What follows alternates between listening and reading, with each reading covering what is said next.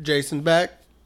Jason's back, and the question is, hey, how do we follow up part five? Well, the, the answer is with anything, because anything would be better than part five. But thankfully, they're not going to tease Tommy as Jason again. We're getting away from Tommy turning into Jason because you've tried to play that card in the last two movies, and nobody comes in and ever pays it off. So, what's interesting is they did initially ask the actor from part five, that Tommy Jarvis, they asked him to come back. We only got Thom Mathews because the the actor from part five declined. Well, to be honest with you, fuck part five. So I'm actually surprised with part five. This movie even got a sequel. There was enough goodwill from Final Chapter to where Part 5's opening weekend, it already made its budget back in the opening weekend and went on to make $21 million. So if you think about Paramount, they're like, hey, we spent 3 million on this and we made 21 million. It's like, it's an easy decision to keep popping them out. They're so low budget. These movies are so low budget that apparently, even though the Beverly Hills Cop movies, even though those movies were grossing like $300 million, because of the budget, the Friday Thirteenth series apparently was still bringing more profit than Beverly Hills Cop. So, So- it's an easy decision to keep making them. You know what's funny? Sounds like Blumhouse these days because Blumhouse does the same thing. Puts a lo- makes a low budget horror movie, and nowadays a low budget can look like a triple A horror movie, Yeah. and then make it not only its profit back but double its profit. You're always going to get profit, whether the movie sucks or not. Yeah, so it's bad. It's, it's almost like, and it's it's critic proof too. Like you know, the critics are gonna hate it. So when new big new beginning comes out and like everybody hates it, it's like, well, I mean, one thing was different is even the fans hated it though too. But the, the problem is, what you'll see is in the series that, however good the last movie is, builds up goodwill or takes away goodwill from the next one. So New Beginning made 21 million because people loved Final Chapter. Jason Lives is now going to make only 19 million Because everyone hated part five. Right. So even though Jason Lives is better, it's about to get the backlash from New Beginning. Mm-hmm. Um, that's just unfortunately how it works. So that said, the actor declined to come back, and that also eliminated apparently um, Pam. I guess there was a role for Pam from Part Five, but now she's gone. And Well- then, and then um, the director Tom McLoughlin basically was given free will. They liked something he did previously, so they let him come in at Paramount. They let him screen all the first five movies and just say, "Hey, whatever you want, whatever you want to do this going forward." So he made the wise decision to ignore Part Five. he loved Final Chapter and was like, "Okay, I want to do a direct follow up to that." And the other rumor, now this is not substantiated, but this is the rumor. We know at the beginning Tommy is driving to the cemetery with his friend Hawes. Yes. The other rumor, and it might be true because there's something to back it up. So the guy, the kid that played Reggie in Part 5 So in the book, he says, uh, "Crystal Lake Memories." Recommend this. Recommend this book to everybody. He says that hey, they asked me back for Part Six, but they were going to kill me off, so we said no. So that keep that in mind. And then the other rumor was that the Hawes character at the beginning of Part Six was going to be Reggie from Part Five. No. Now I'm like, okay, does that make sense? He did say that he wanted to come back. They're going to kill him off, and then it would sort of make sense if it's Reggie coming with Tommy. But then you are saying Part Five does exist, so there's some contradictions there that doesn't make sense. But I don't know. Maybe it, it, would, it would make sense if you go if, if Part Five is included, then Reggie tagging along with Tommy sort of makes sense, right? To be honest with you, if I had Reggie come back, I would have had. I probably wouldn't have even had Tommy come back. I would have just had Reggie because Reggie, and it's probably because of the way John Shepherd played him. But Reggie was the better actor out of the entire cast of the previous one. Yeah. so Well, if I could choose one actor to come back, it would have been Reggie. and you could have done the same Part Six storyline with Reggie's character too. Exactly. He could be the one being like, "I got to know Jason's dead." So it's Which actually is weird considering the fact his Jason was Roy, but Yeah, so it's almost like it's really inconsistent though. It's like because all the part five actors are saying pretty much that they were asked back, but then you have a part six movie that ignores part five. So either early on they were trying to incorporate them and then just said "F it." We don't. know. or maybe they were trying to get the actors into a better movie. Maybe the director actually liked the actors, but it's like, okay, I like the people, shitty ass movie, so let's see if they can come back for a better one. Well, let me say, thank goodness the Tommy Jarvis actor declined, because then Tom McLoughlin, who, you know, happened to watch Return of the Living Dead, based off that, made a wise decision to like, hey, this guy's already established in horror. People like Thom Mathews. Thank goodness, because um, this was going to be a talking Tommy Jarvis that actually would have to act and not whatever part five was. Why didn't they get Miguel A. Nunez to come back? Well, that, that's so funny. That that's why this, like, it makes part part five, Return of the Dead, part six makes like a fun trilogy because you have both Thom Mathews and Miguel Nunez in the movies. So Tom McLoughlin decided to take a different direction. The one thing he took from part five, though, he hated the serious tone of part five, and he said, "Hey, this is the sixth movie in a series. By this point, the characters should be self-aware. There should be some more humor in it. It's like, but it's true. By the sixth movie in a series, playing it straight up when we've seen like five serious Jason movies, it's time to add some levity and add some humor in this because Isn't that what the human characters are supposed to be for?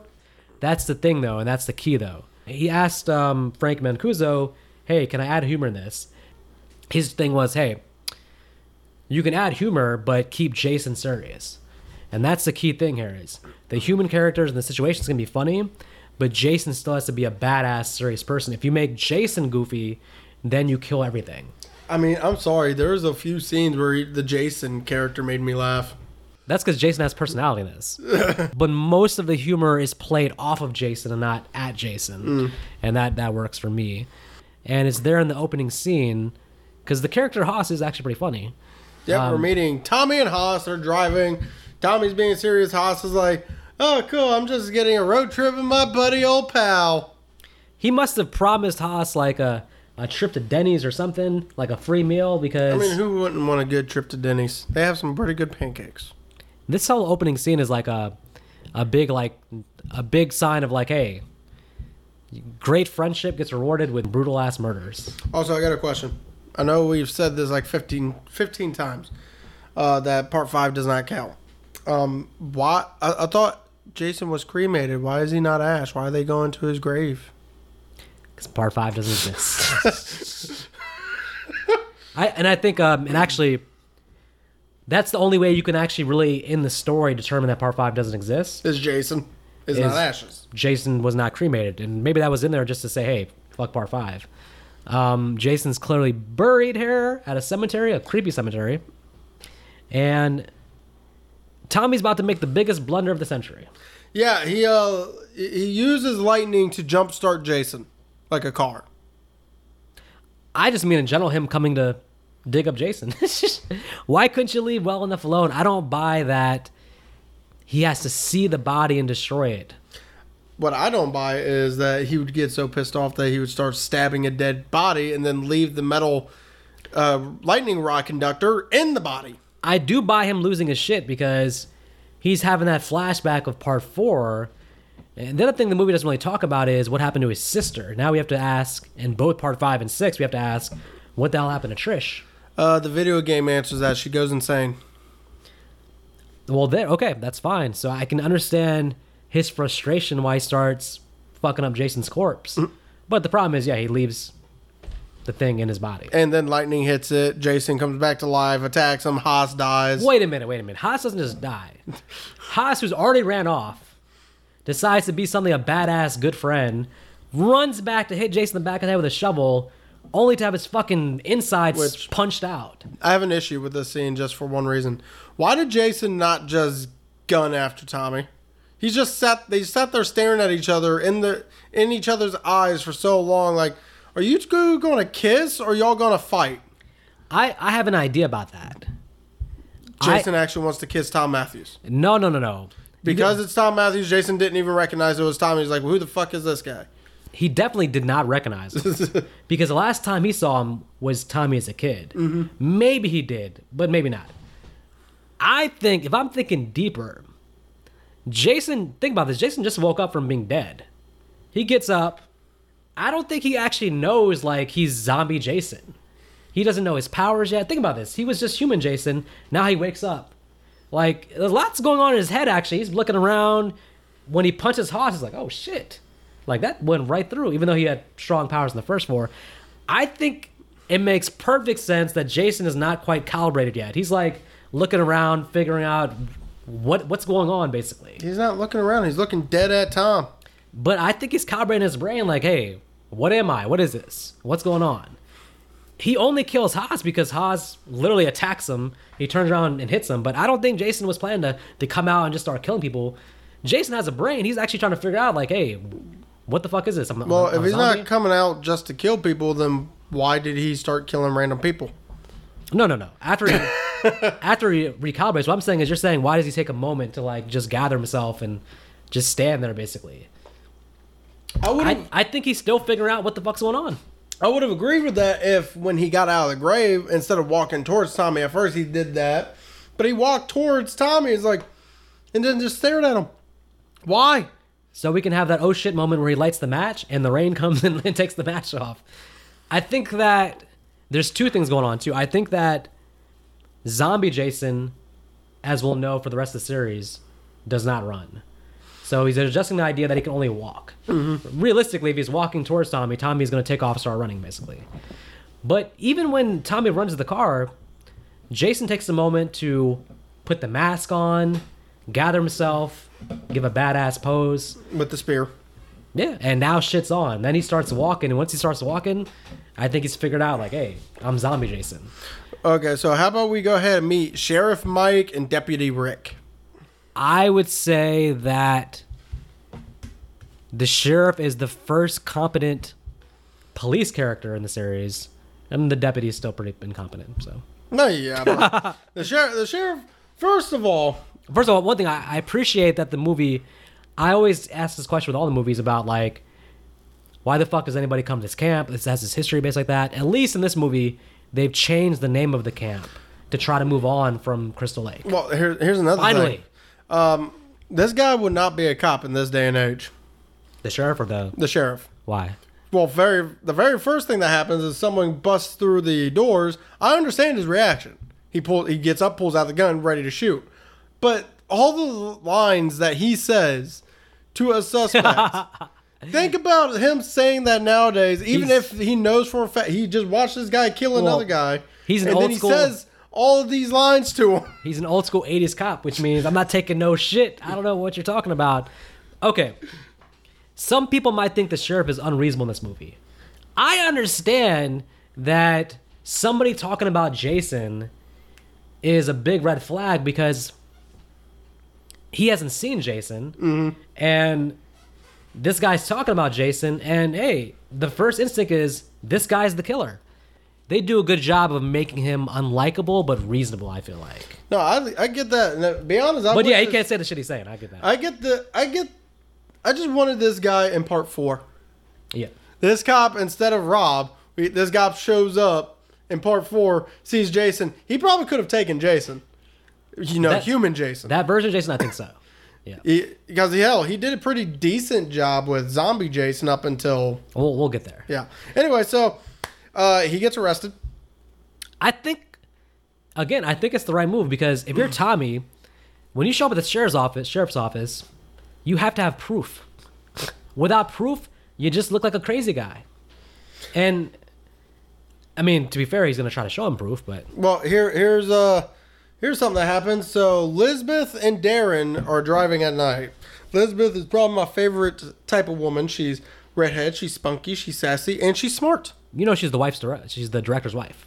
Fuck the director at that point. Uh, well, she I guess she has. Anyway, but anyway, so Good, good casting on the director's part. So. right. Well, to be honest, I just I just like her character, and then Darren's that stupid badass I think guy that- who tries to be badass. I think this is the first moment too where you get the hint of the self awareness, where she's like, "I've seen enough horror movies to know anybody standing there with a mask, you shouldn't be messed with." right, and then she starts backing up, but I guess she she had to turn a certain way, and she didn't, so she hit a little puddle. The guy's like, "Just keep going. If we keep going that way, we're gonna fall." It's like, then how the fuck did you get over there in the first place, dude? Yeah, You have I, at that point, I'd say, "Fuck that. I'm driving backwards still. I'm just gonna reposition myself." So Jason immediately, what's he do? He he sinks the tire. So first, uh, dumbass Darren. That's his nickname from now on because he's the reason why they both die. Dumbass or dead ass? Because both Both. both apply. So Either way, dumbass Darren Yeah. uh, tells her drive. No one wants to die. She Elizabeth being least of all us. is like yeah. So she's like okay, drives, and instead of committing, which dumbass Darren should have at least told her to do that too, uh, she slams the brakes because she doesn't want to hit somebody. Me personally, if I was Darren, Yeah, I mean, if you're if you're saying we're gonna scare them and drive ahead, it's like you have you to have to be ready to actually commit. commit because stopping right in front of him actually makes the problem worse. Yeah, because now he you're in direct contact with him. Yep, At least you had some space back there. Yeah, then he just stabs the. It makes me wonder. Could could they have still ba- after he deflates whatever he does? Could they still have driven back to town? Yeah, it would have damaged the rims, but yeah. But at that point, they they back up into a hole. Well, the. They don't back up after after that point. She doesn't try to move the car at all. Okay. They only backed up in the hole the first time. They like, think they think they're stuck. I guess. Yeah. Me personally, like I said, if I was Elizabeth, I wouldn't have listened to her boyfriend. She should have just repositioned herself and then backed up. Because the fact that he says if you keep going, we're going to end up in a hole is like, dude, that's the way you came in the first place. What hole is there actually that you hit? I don't even see a hole. All right. So given everything, the position they're in when they're in, do you blame Darren for just being like, "Fuck, I have a gun"? At this point, I'm gonna have to get out and defend myself. Well, at that point, I At that point, it's like it's kind of like shit or get off the pot because it's like he pulls out the gun. He's like, "Hey, but I don't know what else to do." So here, here's the problem. Um, he chooses to try and scare the guy with it. with a gun. And the guy he just saw did not even move an inch when that car came at him. I'm sorry if I got if, Yeah, if I right. did that, I'd be out shooting. Right, because there's two things. First of all, as she said, she already said like anybody anybody anybody wearing a mask, I know not to get out the car basically. right. so you have that. The fact that you drove up on him, he didn't flinch. He didn't even flinch when he if, if I'm driving towards you with a car and you don't even like move slightly, and then when I get close, I'm like, oh well, he's about six foot five, a bulky fellow with a mask on, has a big ass spear in his hand. Right. I'm not thinking to get out the car. I'm thinking I lean my head out with a gun first. The problem is, in this movie, this is zombie Jason. And I think this is to establish also that bullets don't even like phase him. But to be fair, I don't even think a bullet actually hit him. I know he let one off, but I don't think a bullet actually hit Jason. But if We he don't- if he did, it wasn't gonna matter. Oh, yeah, they were already once they were close to him, they were already screwed. And then he gets out the car, and you have the funny line of like, she's like, "Get back in the car."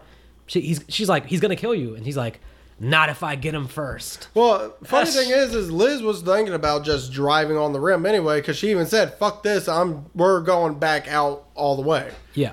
And I'm just like, well, that's what you should have done earlier. Stop listening to dumbass Darren and start listening to your gut. I even wrote it here. Fact: always listen to your gut, not your dumbass boyfriend. Yeah, he didn't put no ring on that finger. it wasn't even your husband. So we get this funny ass death of Darren being stabbed and thrown overhead, flying in the air. Whee! Like, like leapfrog, yeah. I loved it. Now, what's funny is on the behind the scenes, then Jason immediately stabs through the car, right? Mm-hmm. So apparently, the timing was off pretty much, and that really was really happened. Like apparently, he almost actually stabbed the actress like in the head with the Oh spear. shit. Because apparently, like it was way more, and that's come on, that's the director's wife, so put her in harm's way pretty much. Um, but then we get the funny American Express. I mean, hey, and that's the human instinct. Is like, let me try to pay off whoever this is with a card and offer him money. I mean, at that hmm. point, what else can you do? But we learned quickly that Jason doesn't care about building his credit score. Right. So let's go ahead and meet our. I'm going to say our four teenage characters. And amazingly, finally, they got this right in terms of just scale down to a small group of characters you can mm-hmm. focus on and develop. Thank you. So you Please. get uh, Megan, Cort, Paula, Sissy. one thing Megan actually hints at that fact that hey, they know about Jason, but he's kind of like a, a town legend, a myth. Which, um, so Megan was telling the, the, the tale of Jason, which I'm fine with. We get that in almost every movie, minus the previous one. There's no recap in this movie. Thank Yeah, you. and all, but uh, the part that kind of annoys me is Megan even says, "Well, what if what if he's right? What if Jason came back to life and looking for the person that be decapitated his mother?" I'm like, He did. I was like, Megan, Poor, poor Al.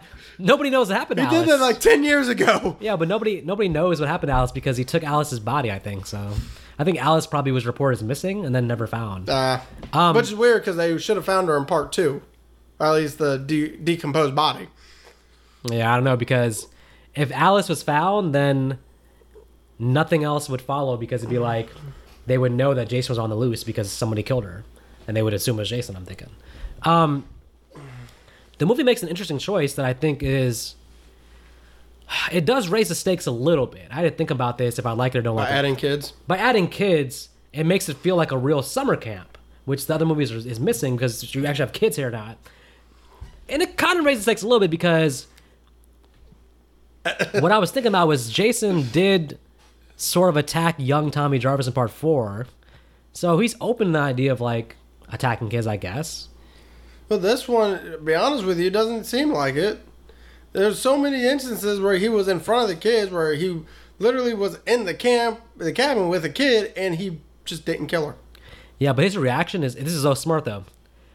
The way he looks at her, his reaction is so consistent with the end of part four where Tommy first comes down the stairs, he's like, Jason, and Jason turns around. Jason gets this like weird it's almost like his face his, his head movements are like like like he's in, he's in awe. He's like he's like, Oh my goodness, a kid. He's like more he's more intrigued. You do remember that in part four, Tommy came down looking like Jason, right?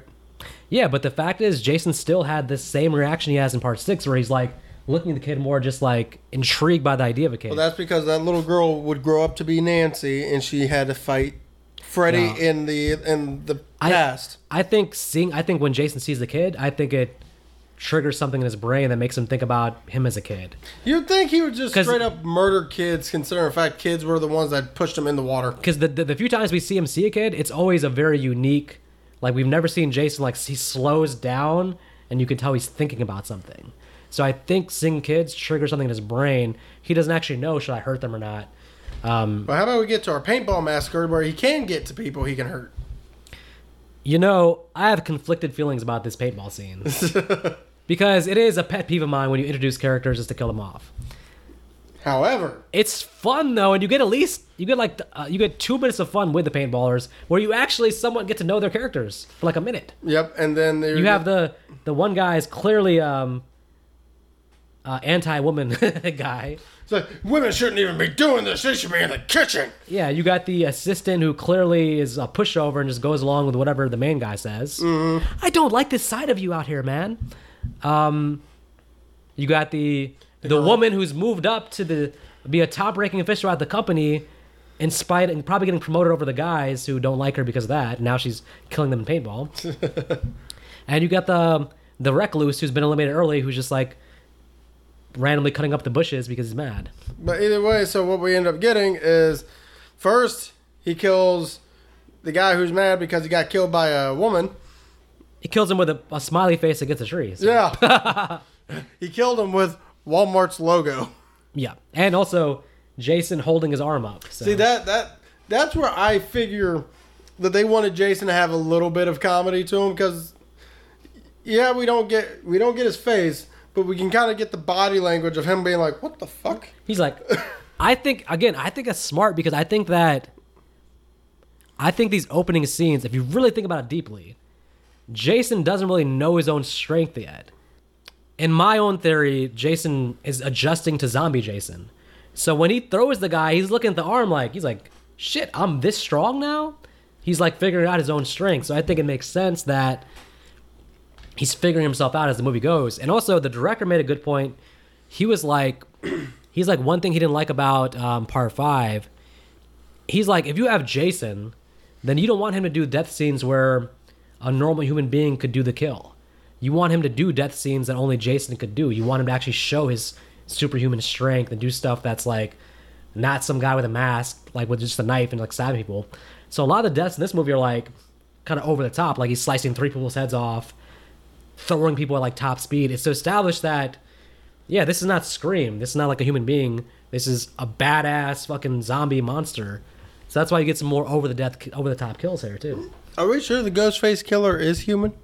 Well, not Amber. I mean, Amber can overpower men twice her size and kill everybody, even though she's your favorite Ghostface. So, oh, we get a somewhat of a funny edit with this one. Uh, Tommy leads the cops to the graveyard to show off that he dug it up. Well, it, it wasn't dug up no more. And the and Martin, uh, they're talking. Caretaker. Yeah, caretaker, yeah. Talking, and as they're being taken away, you hear Martin go, Does he think I'm a fart head? And then the very and then all of a sudden it cuts to a bunch of kids going, Yeah Yeah, they do that a couple times, where they let the next scene finish the thought. Right. Um, Yeah, I just thought it was pretty funny. apparently the intention was when he looks at the audience, he's like, Kids get his weird sense of entertainment. That and also, why'd you have to go dig up Jason? It's like talking about the movie itself, also like Right. they're bringing back Jason. Uh, it's a lot of meta stuff like that. Um, well, but yeah. sheriff tries to make Tommy leave. The good thing about the movie is that it doesn't follow any of the formulas formulas of the first four or five movies. It feels like a different movie. There's no real there's no real predictable plot here. It's not like the the kids in a cabin and they all get killed off one by one. It's Well- a little bit little bit different. There's a lot of other stuff going on. Well, another thing that happens is um, there's no sex in this. Well, there is sex, but there's no nudity in this movie. So the story behind that is we're talking about the RV scene now, I'm assuming. Right. Um, the director asked the actress, you know, to take her top off, and the actress was like, hadn't been told about that, so there's a miscommunication. So she was like, she's like, no, I don't want to do it. So the director immediately dropped it. Was like, okay, if you're not comfortable, cool, we'll just do it your shirt on. For some reason, I thought the director purposely didn't want nudity in the movie because he didn't want to fall under the same. Uh, I thought Tropes. I thought so too. And one thing is like, so somebody else said that he had been asked by the producers to make sure you have one nude scene. It wasn't like his own choice because his whole thing actually was literally to be like, hey, let's turn down the gore and the nudity and do something different and show it like that doesn't have to be that way. Um, because the movie, the kills are creative, but it's not like gory. Um, so I don't know if it was conscious or not. I mean, it's still you still got the sex equals death thing here, though. and then you got a Michael Bay level uh, action scene with this Wow. RV. Well, first of all, the scene is very well done. You have this cool ass song, Teenage Frankenstein, which I had to download myself. I'm a teenage Frankenstein. Alice Cooper, everybody. Oh, he has a couple good songs on the soundtrack. Hmm. Um, so um, the girl Darcy, who's with Cort. Hmm. Um, Darcy. I thought it was Nikki. oh, you're right. The actress name is Darcy. Okay. The character is Nikki. Her and Cort, actually, the actor and actress, they actually went to high school together and just randomly end up in the movie together. But he was like, she was his high school crush from high school, and then she showed up on set. and He was like, "It's like that's Nikki." It's like I used to like have a crush on her. Uh, so well, so lucky to have sex with her. lucky for Cort, yeah. Um, Well, but you know, movie sex. yeah, movie sex. Um, they had real sex later. I mean, I, I think probably they did if based on them knowing each other from high school. Mm. Probably, and um, and also Cort is John Travolta's nephew. Randomly enough, Uh, you could kind of see the the look of the Hmm. yeah, a little bit. resemblance. Um, Surprised he didn't have a bigger role then. I like his role. It's just it's just enough. You could see him getting annoying if like you have too much of him, but it's just enough. And um, I like the death scene with her because um, the actor who plays Jason said basically that she was like a trooper because he was like told her like, like look, I'm gonna have to be rough with you here, like because at one point they have a camera set up and he's like basically I have to like throw your face into the lens as close as possible without smashing your face because that's how you get the the Right. look of her face going in the thing basically. So he was like she was on board basically let him pretty much let her pretty much just give, give gave gave him full control which let it be a good scene I think. Just funny. And then you go, "You want me to watch?" No. What's wrong with you, my guy? but uh, when when when when the RV crashes and explodes I swear that is. I thought Michael Bay was directing that point. and, and, and not only that, but Jason pops the top off and then just stands on top of it. I'm sitting there like, "Oh, it's turned into an action movie." And I, no, and I had to be like, I had to look it up. Like, yo, like, what's the budget? This feels like a bigger budget movie, but it's still a normal Friday Thirteenth budget. Just that the director knows what he's doing and can actually put together action scenes mm-hmm. within that. So I thought it was just like, you're never gonna see another Friday movie that has like car chases and that kind of scene. no, because this movie has car has what two car chases, uh, the RV scene, and it also has. I don't know. Do, do you think Megan believes Tommy when he gives her the rundown, or do you think she's just horny? they do a great job with Megan. Here's what I think. I think that what I like about Megan is that she's not a typical female protagonist. You're right. She's kind of more in her own world. And I think until she sees a dead body, she really doesn't know what's going on. Well, she's more or go- less- she's going along with Tommy because she likes him, but she's kind of like she's so confident throughout the movie that you feel like she's basically in her own world doing her own thing. So then when she gets scared, it actually does. It's a cool thing because she's been so just cocky about the whole thing, like she doesn't care. So I don't think she really believes Tommy. All right. Well, now there is another thing. I, it's not really an issue, but it kind of is at the same time. So, because this movie is called Friday the Thirteenth, they have to they have a throwaway line that Rick says that today is Jason's day. It's Friday the Happy 13th. Friday the Thirteenth. Me, I'm sitting there thinking to myself, how many of these situations actually took place on Friday the Thirteenth? And I can only think The- of two. The original, And pro- and I'm pretty sure part two was as well. no, It wasn't. It wasn't a Friday Thirteenth part two happened on. maybe, but the date never comes up in the series. Uh, But yeah, I, I thought this was just. You're right. In canon, it doesn't make sense. But if he, he could only maybe he's only referencing the events of part one. which would make no sense because I was his mom. The problem with part two is I don't know if they say the date. They don't. It would be like Jason doesn't have any connection with that date, so it's like I think it's more implied because then part because if it is Friday Thirteenth with part two, part three would be Saturday the fourteenth, and then part three or yeah, part four would have been like Sunday the fifteenth, if not like a week later, like we've been saying. yeah, I think that's like one of those like it doesn't make sense, but it's a nod to like, hey, this is a franchise and it's called Friday Thirteenth, so let's just try to reestablish that day as having some meaning. Also, Sissy gets her slippers scared off of her Yes, when she gets pulled through the window and gets beheaded.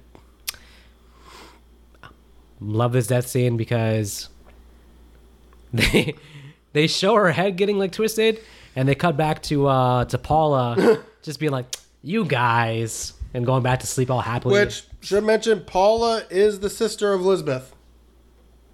is she Yep, they said uh, another throwaway line of Paula uh, when they were telling the father, "Hey, um, the two head counselors are gone," and then she even goes, "I'm worried about my sister and her boyfriend. They, she is not. Lizbeth is not like that." that's good casting they do look alike mm-hmm. I can see that um so Tommy basically for some reason I mean, I guess it's smartest party. Buy some books from the bookstore that's all about occult stuff, and Yeah, which uh, gives us probably a line that I think is stupid, in my opinion. So the the line is, you have we have to. Well, actually, I think before we get to that, I just want to get to this car chase first because oh yeah, with this car chase, Megan shoves Tommy's face right into her crotch. So now he's sitting there, you know, enjoying the sight, but also being awkward. Like, I don't want to be caught like this. Well, it's funny what happens because it's all set up because the fact they get caught by the sheriff, who is her father, And he just sticks his head up. He's like, yeah, that's an awkward way to like, be caught by your dad. you're already in deep shit. But now the father has every reason to be like this mother trucker. right. We don't know how old Megan is. Megan might be like 16 or 17. I'm gonna I'm gonna be safe and say she's like 19, 20. I'm going to say, I, I would say more 1920 as well. Because. Tommy's 21. So, okay, if his daughter was like super young, maybe he does. If she's 20, 21, he's being careful about her, but maybe he should, maybe he's being too restrictive. Um, well, remember, he does ground her. he does ground her. um, Which I'm just like, well, if she's old enough, she can just say, fuck you. I think if you're the sheriff, though, I think one, the first chink in the armor of what the sheriff is thinking is when she says, What time did Cort get killed? This happened so and so time. And she's like, Tommy was with me all that time. Which That has to plant a seed in the sheriff's head of like, hey, maybe he's kind of Which I just want to say something. Uh, those those deaths that he just referenced would not have happened around those times because it would have happened because after that, then Tommy calls the sheriff's office talking to her. She probably was lying to cover for Tommy. But, but the point is, it doesn't matter because she's still correct. Not about that, but She's correct that Jay it it wasn't him that did it. the point is the fa- the sheriff doesn't know if she's telling the truth or not. But the fact is, she doesn't. He doesn't think his daughter's lying. So he's got at least. At what point does the sheriff start to entertain the idea of like maybe Tommy's telling the truth? well, how about we get to Paula's death and actually walk away from it because it's pretty much an off-screen kill. Well, they have a good. They have a. She gets a lot of screen time in the middle here, mm-hmm. and there's this huge build up with her and the kid, and her walking the kid. Kid's name is Nancy, by the way. Kid's name is Nancy, and I gotta say, I don't know. I don't know if I've ever seen a character as likable as Paula get such a crazy death. Yeah, because it gets- might it might be off screen, but it's an impactful death because apparently she just explodes in the room.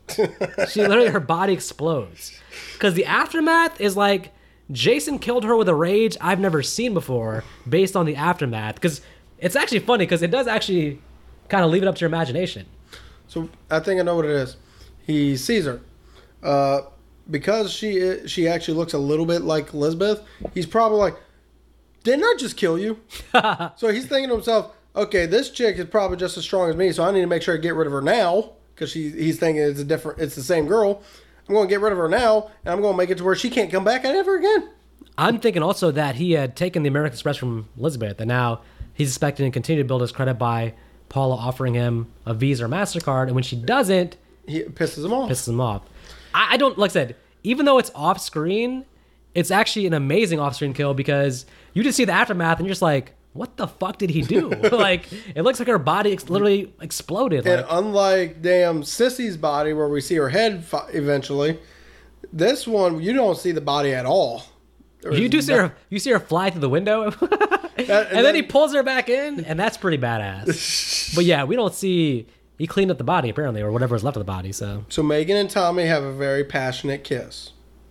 oh, in the in the jail cell. Yep. I I didn't like this scene. This is gonna be my worst scene because I feel like the deputy is so stupid to fall fall for this. Well, the deputy's been stupid this whole movie. The deputy knows that they like each other, and yet he's actually buying this fake dialogue of them having an issue with each other. Like, I don't understand that. Well, I've already said the deputy is incompetent, but So this is where I have the issue with the book that you were talking about. In order for his thing is since Jason is a dead person now, he he needs to be put back to rest in his final resting place, which he says because he drowned in 1957, it's in the water, which would have been fine if parts 2, 3 and 4 didn't try to reference a lot that Jason was alive the whole damn time. So, my pushback on that theory is that you are correct, but everything with Jason, unfortunately, is still just a theory because even though Ginny surmises in part two that, hey, what if he didn't die? And we see a shack and all that stuff, the, the argument against that is the fact that Jason of part two, three, and four clearly has some superhuman, non human, ghostly like tendencies maybe even some horrorportation in some of those movies. Well, in part So I don't know. They play loose with it. in part three, he feels pain. He shows that he's in pain. Part four, I guess, somewhat shows he's in pain, but it doesn't. He doesn't verbalize it. It just, but still, it's just I I get it. That basically the idea is that for that to make sense, he would have had to have drowned. right. So maybe it's a plot hole. I agree, but I don't know. I mean, the, people just say like they take one through four, it's just like oh, human Jason. Like that's it's human Jason, and then now it's zombie Jason. But human Jason is like I mean I guess like Michael Myers, where it's like he's he's like one level above human though. I don't know what it, I mean, he's not an alien, maybe he's not a ghost, but he ain't no dude with a mask on. He's clearly dies and comes back to life like a couple times within part two, three, and four even. Oh yeah. Well, cop number one dies. Oh, I love all these cop kills. First of all, Jason's skill level to throw a knife from that far. Was it a knife or was it a dart? It looked like a dart to me. I think it was a knife. okay. Because remember, I think it was the knife that he killed Cort with. Okay. Remember he had his little utility belt? Yeah. I thought he left that knife in his head. No, he took, it was a retractable. He took it out. Uh, okay. I think so. I don't know. Either way, He gets the guy right in the head. That's the thing. And the guy just flies off the boat. and then cop number two death. Again, let's show his strength. Let's just crush his crush his face in. And now we get sheriff versus Jason. And I'm sorry, sheriff really should have fought human Jason. Because basically, the sheriff does nothing wrong here. He shoots the fuck out of him, but Jason keeps getting up. So he runs. and then he runs. I, I think it was it was a great scene because again, the movie's establishing now, like in the past movies, you know, Jason would be down for the count for a while. This Jason, you shoot him with a shotgun, he goes down, immediately sits up. He keeps getting up. It's like, what the fuck? How are you gonna kill this guy? So and then it isn't, and he's hiding. He's hiding pretty well, and, but then he hears his daughter calling him. So Jason starts walking towards him, and this is where I feel like if he fought human Jason, this cop would have won in a Yeah. fair fight because he actually does pretty well against zombie Jason up until he gets on top of him and starts beating him with a rock. I, I'm I'm conflicted on did he do the right thing because he had such a leg up on Jason because Jason I don't think was finding him like he was hiding properly mm-hmm. and if he just waits at like, knowing what happens the rest of the movie if he just waits there he's okay then like like his sacrifice didn't mean anything His sacrifice would have meant something more. it just if, it, say, it, it, it, it's it slowed Jason down by 30 seconds really No, his sacrifice would have meant more if instead of him dying there, he waited until Jason actually left, then ran. So it's him attacking Megan, and then it kind of attacks Jason while he's attacking Megan. Yeah, so I basically I understand the maternal instinct on his part, but I feel like his death would have meant more if his his sacrifice actually like led to something, or if Megan or Tommy saw him sacrifice. I don't know. Like, there's one thing I didn't like about the movie is like, you know, every movie has like um the good ones in the series. There is like some human story going on too, right? The human conflict here, really, in the movie, if there is one, is between Tommy and the sheriff, mm-hmm. and you almost deserve a moment of the movie of like, not just for Tommy to be like, "I told you so," but some acknowledgement from the sheriff to be like, "Hey, you were right. Let's work together." You never get any resolution there, and that that's like they didn't resolve the human conflict kind of way.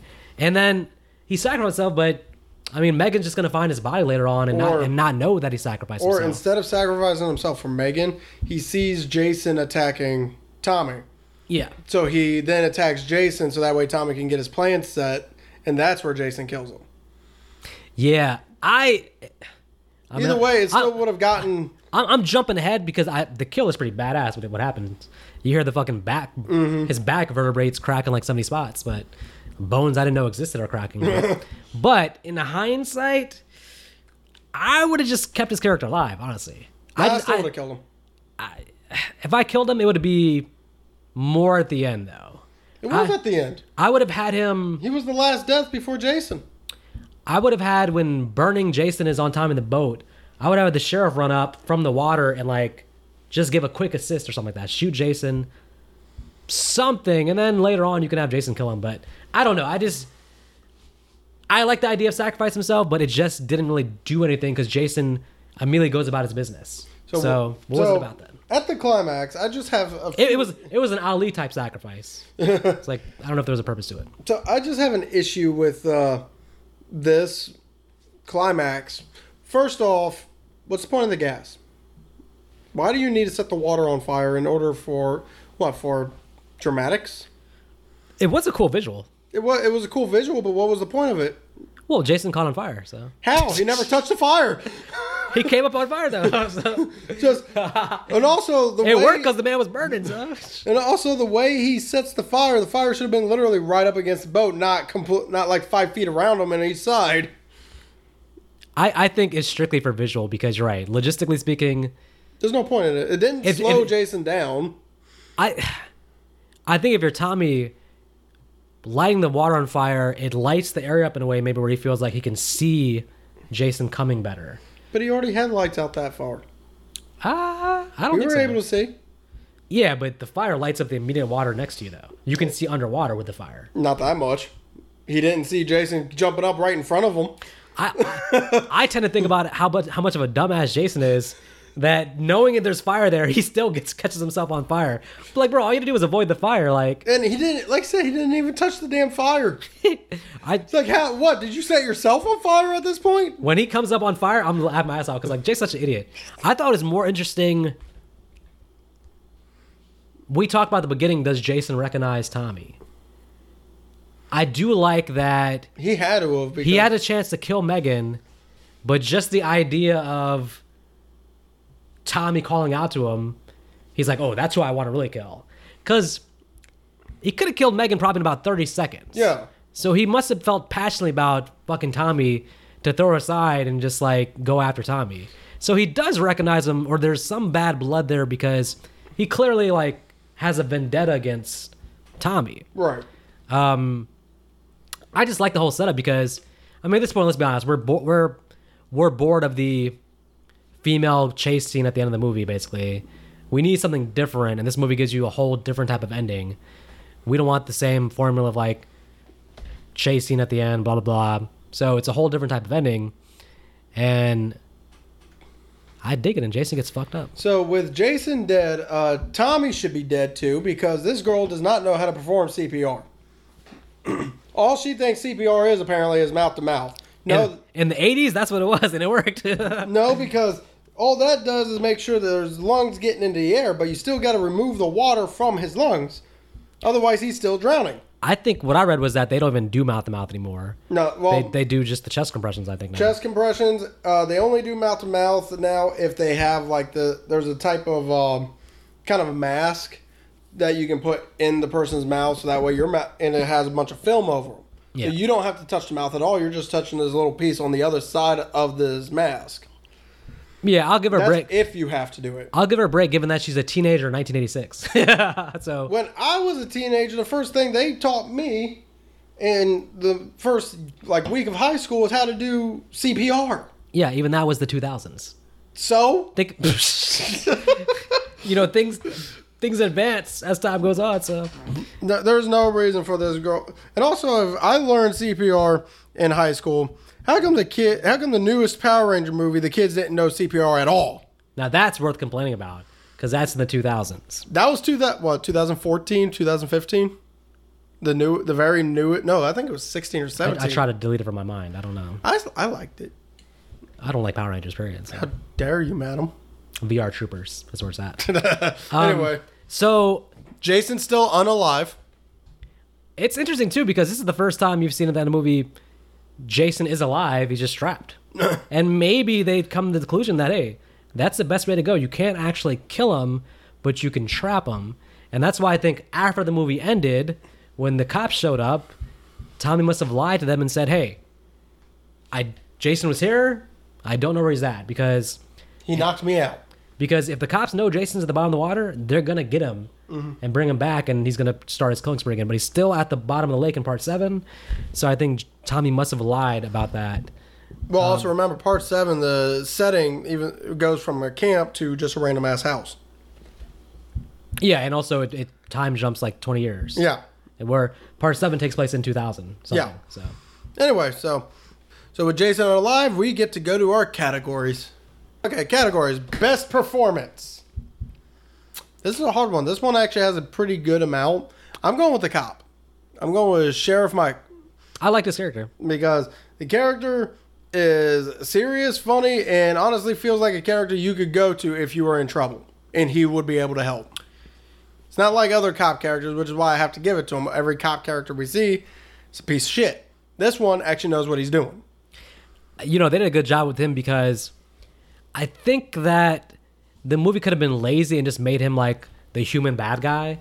They could have just made him like, oh, he's the human villain. We hope Jason kills him, blah blah.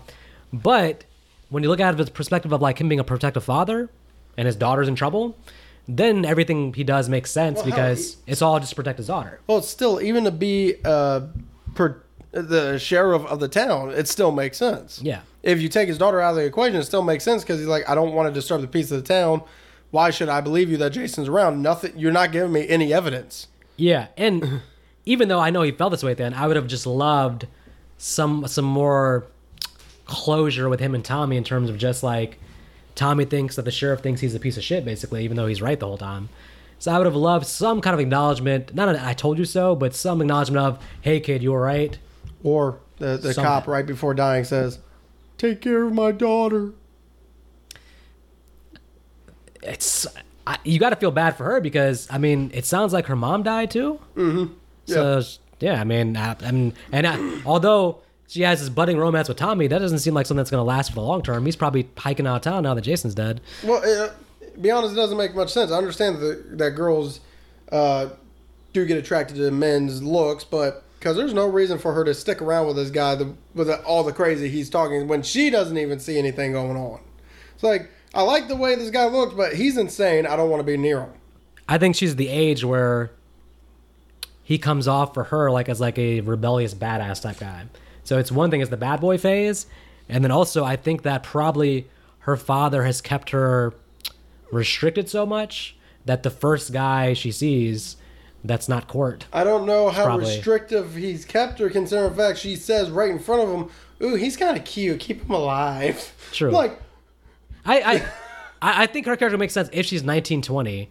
If she's 16, I feel like that's too young for how she's acting. 19, 20, I, I get it basically.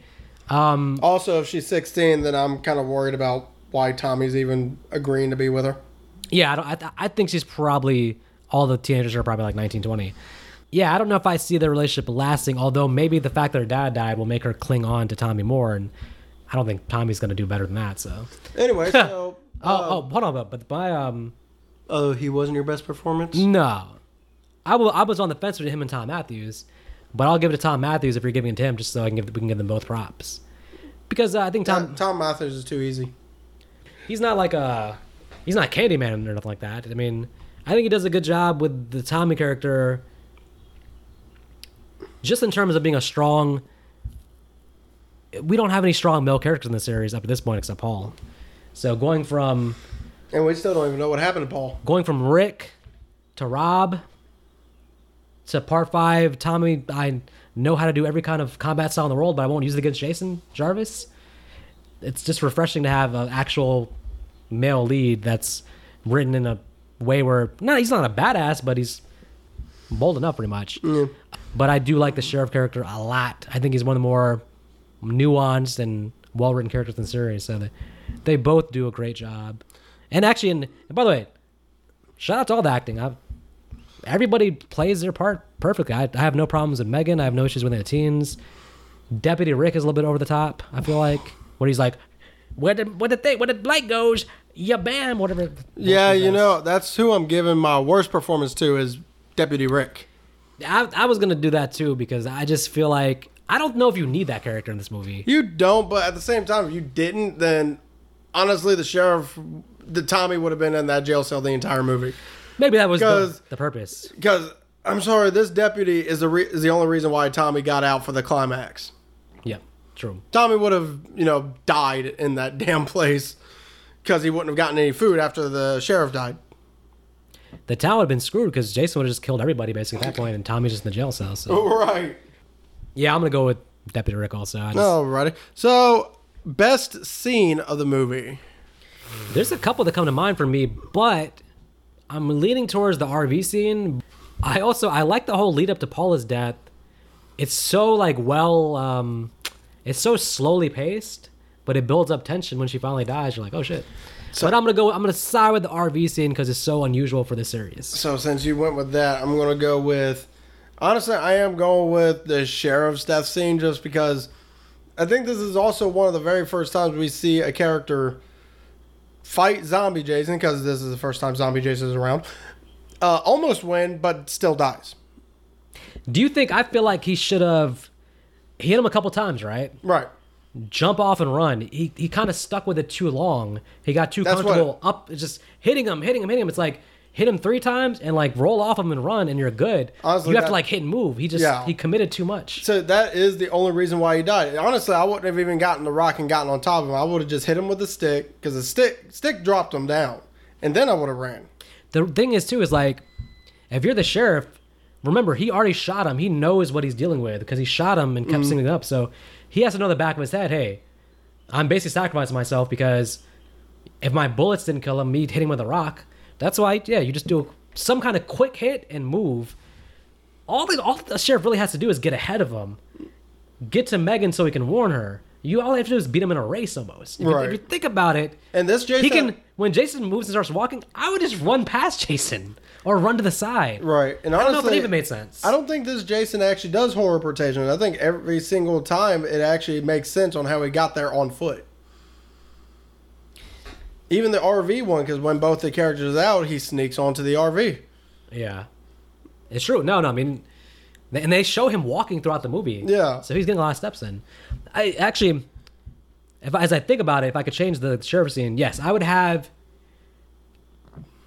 I got a perfect place you can put it. Maybe when Jason grabs Megan, then the sheriff can come from hiding and then do his sacrifice and have the same exact death. But um cuz now that I'm thinking about it, he didn't have to attack Jason. He could have just like ran past him or he could have yelled out to Megan, "Megan run." So he kind of I just he just kind of sacrificed himself for no reason. I get it, I get what he was trying to do, but he knew he was dealing with a monster and Honestly, if he told Megan to run, Megan would have ran towards him. she would have heard him like, "Oh, that's where my dad is. I'm going that that way." I don't know. Megan- it, would have solved the problem because um, she's spending a lot of time just calling her father. If he would have just been like, "Megan, get out of here," I think she probably listened. Anyway, so uh, worst scene. This one is kind of hard because there really isn't any worst scenes. I got one.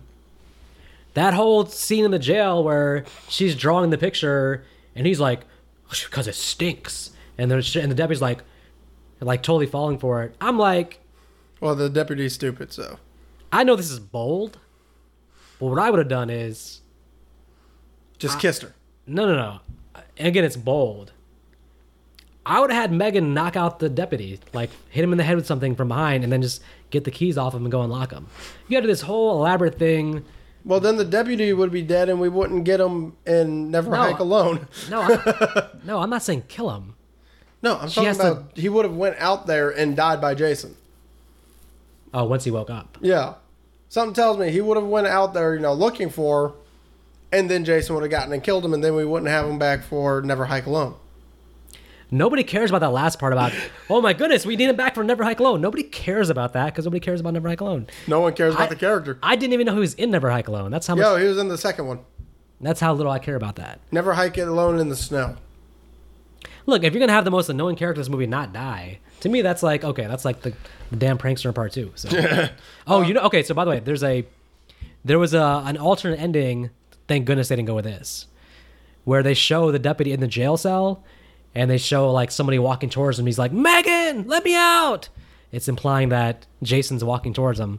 That would have been such a dumb ending. it wouldn't have made any sense. But Anyway, so oh, um, worst scene for me that is you just said it. It was the damn. Yeah, I haven't chosen a worst scene. It's kind of hard for me. Be honest with you, because I would have changed my best scene real quick. okay, the whole opening sequence. That opening sequence really sets the pace. So I'm gonna go with that opening scene. But so my worst scene, even though I know I've said I liked it, it is Elizabeth and Dumbass Darren's death. I gotta hear the reasoning because Well, the reasoning it's a, is it's a great scene. the reasoning is Elizabeth should have listened to her damn gut and gotten out of there. They could have survived that just by leaving, and yet she had to listen to Dumbass Darren. So it's a great scene, but you feel like you just didn't like the character's decision. I didn't like the character situation because they weren't they, they had a way to escape and they chose not to take it. yeah, I can never hate that scene because the air that that Darren got when he flew in the air. This dude flew like 50 feet in the air. He just played leapfrog. It's fine. Like, oh man, that's so funny. But still, I just didn't like it just because characters could have gotten away. If the characters could not have gotten away, I would have been fine with it. I would have liked the scene, but the characters could have easily just backed the fuck out. That's true, and it's and it's zombie Jason. He doesn't run, so he Yeah. he'd have been like, oh, I almost got him. And this one doesn't even teleport, so. True. All right, so what would you like to change? Uh, you've already mentioned this, unless you're doing something different. But you mentioned the cop cop sacrifice.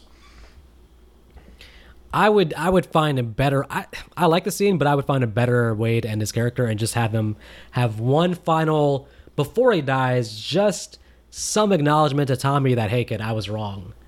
Just to like solve that conflict because it's kind of it's kind of left open and all I think about is like them now going in the woods and finding his body and just being like, oh shit, like her life's about to be ruined because she doesn't know her dad's died at the end.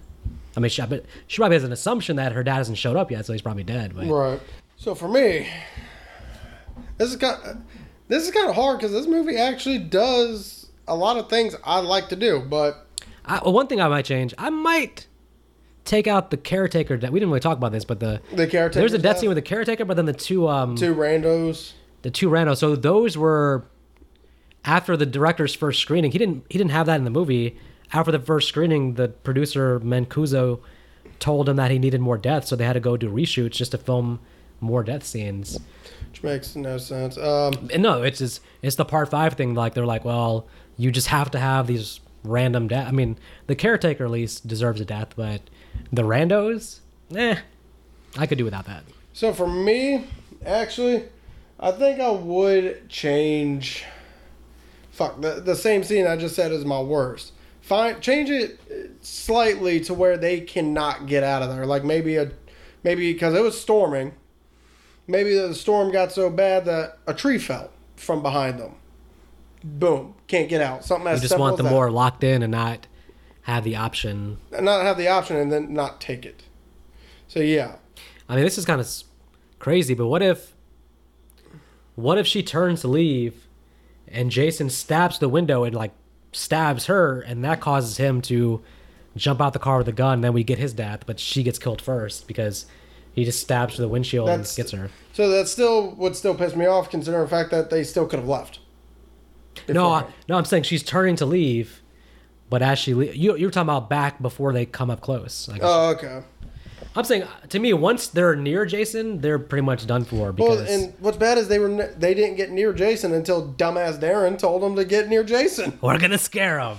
no, I no. You, we are going to turn the fuck around and drive reverse all the way back. You can fuck right off. So final thoughts. So I gotta say, I'm pretty biased because growing up, this was always my favorite Jason movie, and to me, over the years, like friends who I have who don't really like Jason movies, but ask for like on Friday Thirteenth, sometimes someone will be like, "Hey, what one should I show?" I always recommend Part Six because I think it's the most accessible. You can watch it with no prior knowledge of no, no prior knowledge of Jason, and you can by the end of the movie be like, okay, that was Jason.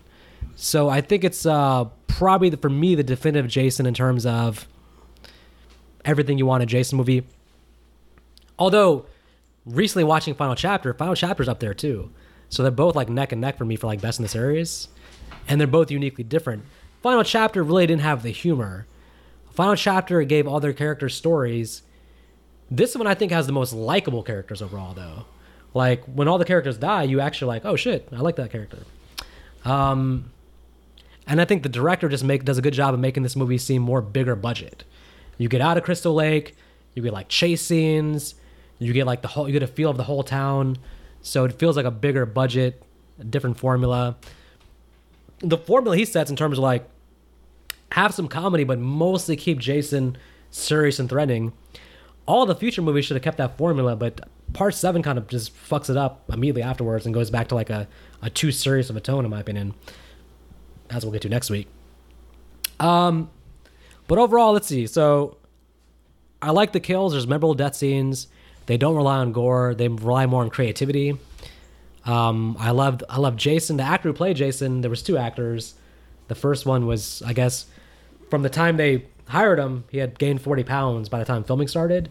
So after the first couple days, they were like, "Nah, Jason's not supposed to be that wide, I guess." So that's where they got CJ Graham. CJ Graham is ex-military, so he's like a perfect Jason in terms of his movements and stuff. So I like Jason. I like the kills. I like the characters. Um, Megan's one of my favorite final girls in the series. Sheriff Tommy. I like Cort. I like Paula. I like Sissy. I like all the characters. Even the kids that are like, we're dead meat. Like those kids are funny too, man. It's a little funny moments there. Um, so I'm gonna go three stars. I don't know if I can give any Jason movie like three and a half stars or four stars, but I think this and Final Chapter for me are like one A, one B, in terms of like if somebody asked me like two Jason movies to watch, it's like I would say watch Part Four and then watch Part Six, and then if you like that, then maybe try the rest of them. But those are the only two I'd be like. I feel like those are the only two that I feel like are good movies, actually, like well-made movies. And then when they watch them all, they'll tell you their favorite one is part five. and then they're no longer my friends. they're literally delete all my friend list. So so I'm gonna I'm gonna I'm gonna go three stars. As a favorite movie for me, it might be three and a half stars because I do I have I've rewatched this movie a lot, and I find there to be a lot of rewatchability. Uh, but I'm gonna settle on three stars because there are some little things that could be tweaked here and there. It's not a perfect movie by any stretch, but in the world of Jason, it's up there with Final Chapter.